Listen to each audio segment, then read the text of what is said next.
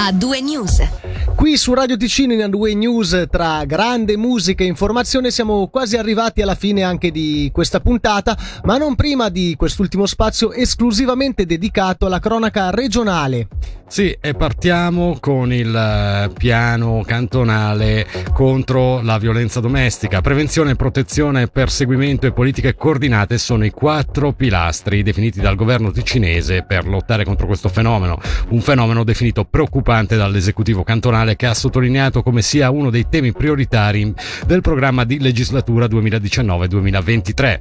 Il piano d'azione è la traduzione concreta della Convenzione di Istanbul che mira a proteggere le donne sempre allarmanti le cifre fornite relative al 2020, mentre in Svizzera i reati sono oltre 20.000, in Ticino le infrazioni segnalate sono state 607, mentre la polizia è intervenuta in 1105 momenti che hanno portato a 82 casi in cui si è dovuto procedere all'allontanamento forzato dell'autore di violenza, mentre in 187 casi si è verificato un allontanamento spontaneo. Sentiamo prima il presidente del governo Emanuele Bertoli e poi il direttore del Dipartimento Istituzioni Norman Gobbi. È una fotografia preoccupante perché tre interventi al giorno della polizia e mille reati registrati, verosimilmente molti di più non eh, conosciuti perché non denunciati, ci dicono che c'è ancora parecchio da fare, non è un affare privato ma è un affare collettivo per il quale è necessario che l'intervento cantonale sia coordinato tra l'amministrazione pubblica e privato che eh, su mandato o per contratto di prestazione sono chiamati a intervenire.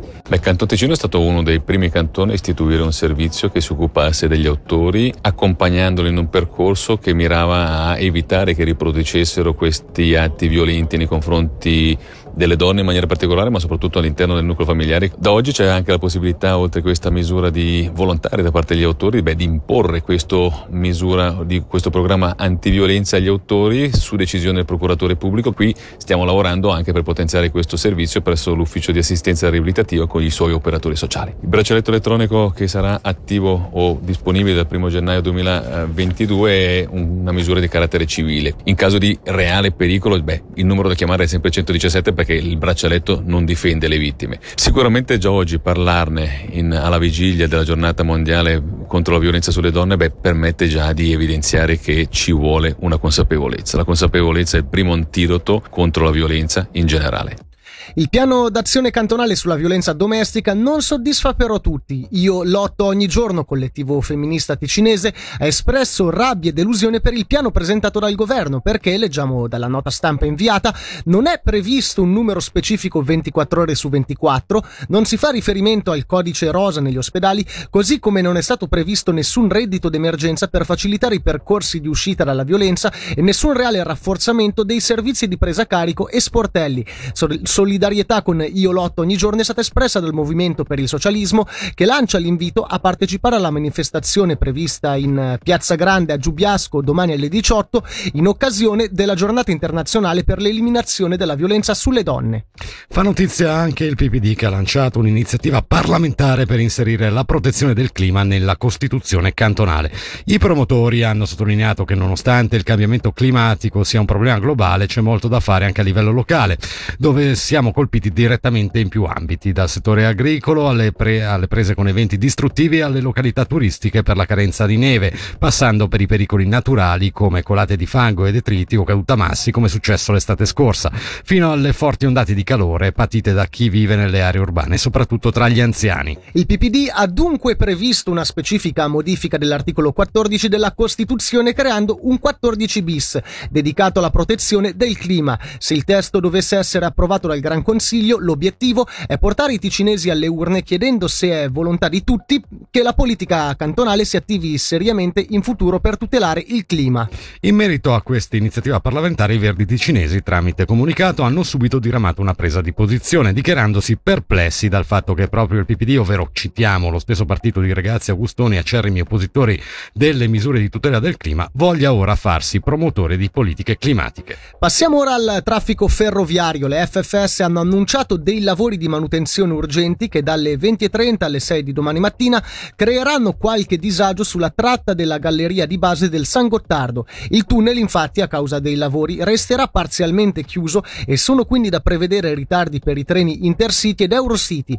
Per non incappare in brutte sorprese i passeggeri sono invitati a consultare l'orario online. Servirà flessibilità in base all'andamento della situazione pandemica, ma siamo pronti ad offrire un antidepressivo coi fiocchi per il periodo invernale. È quanto dichiarato ai nostri microfoni da Samantha Bourgoin, co-organizzatrice di Locarno on Ice in programma dal 2 dicembre al 9 gennaio. Il nuovo villaggio di Piazza Grande da oggi ha anche l'albero donato dalla famiglia Brughelli di Contra.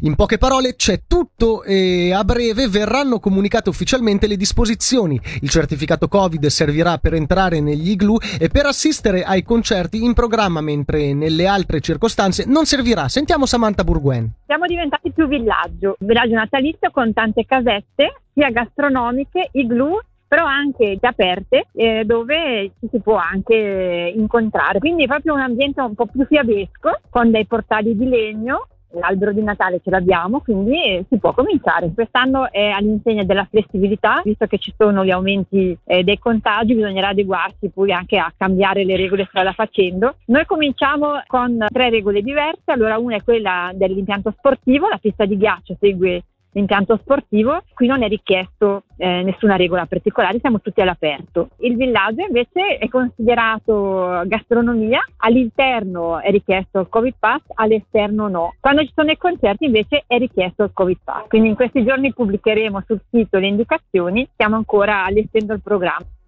E anche per oggi l'appuntamento con A2 News finisce qui, ma il programma di musica e informazione torna domani su Radio Ticino dalle 17 alle 19. Da Fabrizio Coli e da Michele Sedili, l'augurio di una buona serata. Noi ora vi lasciamo ai Queen con You Don't Fool Me. Il suono dell'informazione. A2 News.